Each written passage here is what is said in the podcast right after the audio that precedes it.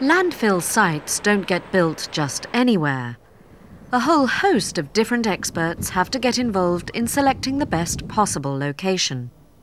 Geologists, hydrogeologists, hydrologists, chemists, soil scientists, ecologists, traffic consultants. And this is the uh.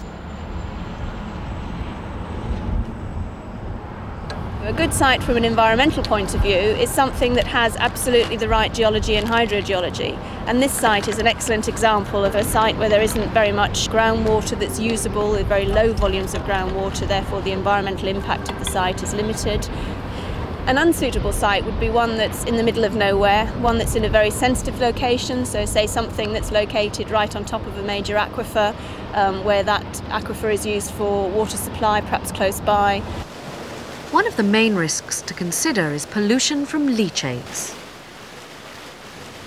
If the underlying rock is too porous and there are underground streams or aquifers beneath the site, the leachate could trickle down and eventually enter the groundwater, endangering drinking water supplies and polluting local watercourses.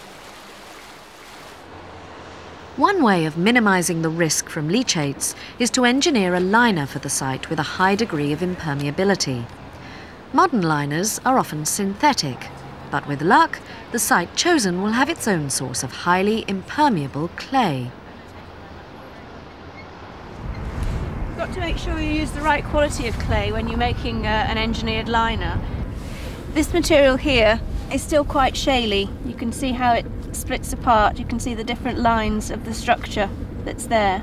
That's not very weathered at all, and that obviously wouldn't compact very well. If you look at this material over here, you can see that it's beginning to break down into a more powdery structure.